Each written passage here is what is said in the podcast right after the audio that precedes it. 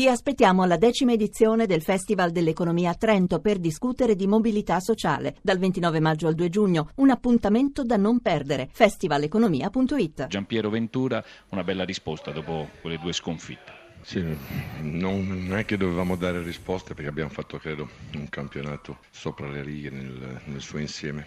È stata fatta una buona partita, il Chievo è una squadra che non perdeva da due mesi, aveva pareggiato con la Lazio aveva pareggiato a San Siro.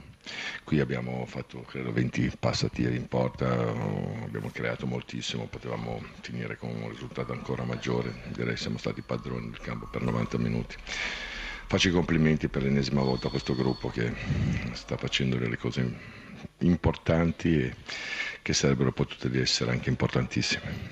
Ecco, 2-0 il peso di questa vittoria lo stabilirà non solo il campo ma anche quanto accadrà nei prossimi giorni fuori dal campo. Chiedo a Ventura quanto ci crede o meglio quanto è credibile che il Torino possa centrare le ambizioni di Europa League per il secondo anno consecutivo a questo punto. Beh, è evidente che eh, noi non dobbiamo sbagliare niente, devi sperare che perdano gli altri, quindi in questo caso però direi che in questo momento è secondaria la cosa, quello che è importante è che Gaston Silva che è entrato oggi a giocare dall'inizio abbia fatto la partita che ha fatto, che Jansson che ha giocato dall'inizio ha fatto la partita che ha fatto, che Martinez ha margini di crescita incredibile, stiamo parlando di giocatori di 20, 21, 22 anni, quindi stiamo lavorando in questa direzione, mm, dobbiamo solo proseguire, poi se riusciamo per l'ennesima volta, tra virgolette, a stupire, ben venga, ma direi che è secondario rispetto a questo, credo se posso usare una frase fatta, a questo percorso di crescita di questo gruppo che ha fatto mm, quest'anno veramente cose importanti, molto più dello scorso anno che abbiamo invece poi raggiunto l'Europa. Corsini, Ventura vi ascolta. Sì, buonasera, buonasera, Ventura. Buonasera. Allora, l'anno scorso il Parma entrò in Europa League, poi dovette lasciarvi il posto. Per questo, quest'anno quali sono le sue sensazioni, Ventura?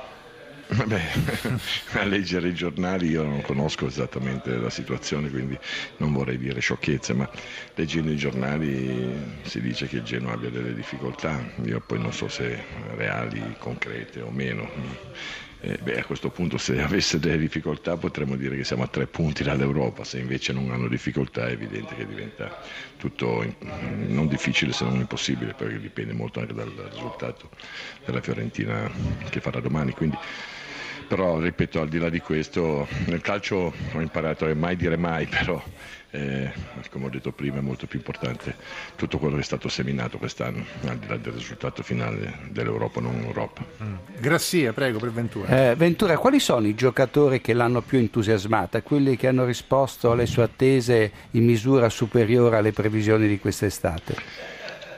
Ma direi complessivamente eh, la squadra, nel senso di spirito. Noi abbiamo dovuto fare delle scelte a dicembre, rinunciando a tre o quattro giocatori che erano considerati tra virgolette importanti, parlo di Ruben Perez, Sanchez Mino, eh, Nocerino, Larondo. Abbiamo dovuto fare questa rinuncia per motivi diversi e quindi è rimasta una rosa limitata. Con questa rosa abbiamo fatto l'Europa League, abbiamo fatto il record di battibilità di una squadra italiana in Europa League, siamo andati a, a battere il Bilbao San Mamese, unica squadra in, in Italia che non c'era mai riuscito nessuno. E siamo usciti credo immeritatamente con lo Zenit di San Pietroburgo.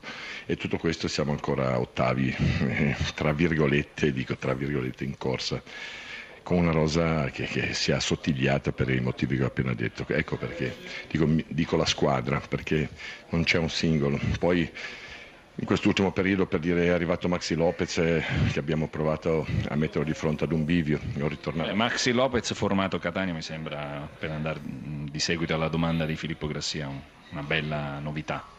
Potrebbe essere una bella novità se Maxi Lopez capisce e vuole ritornare a essere un protagonista. Lui si accontentava di fare il calciatore, allora il calciatore non è sufficiente. Se invece vuole essere protagonista, perché uno che ha giocato, che non giocava a Chievo, che non giocava a Milano, che però giocava a Barcellona, quindi vuol dire che se vuole può essere un protagonista, deve solo deciderlo lui. In questo caso sembra che forse ha preso la strada giusta. Sì, oggi credo che sia forse la seconda partita in tutto l'intero del campionato che, che, ha lasciato dove non siamo stati la solita squadra e abbiamo perso, meritato di perdere.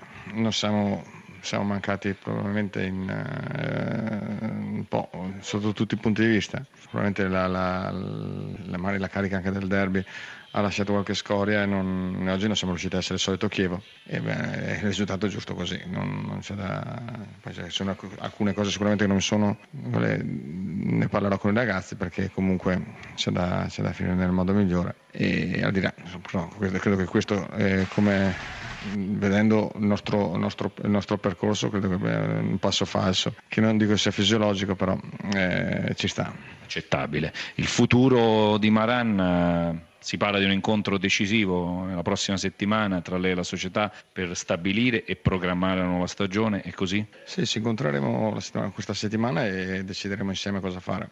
I rapporti tra me e la società sono ottimi e c'è solo da metterci, metterci a tavolino e discutere e vedere un po' cosa, come, come, come procedere.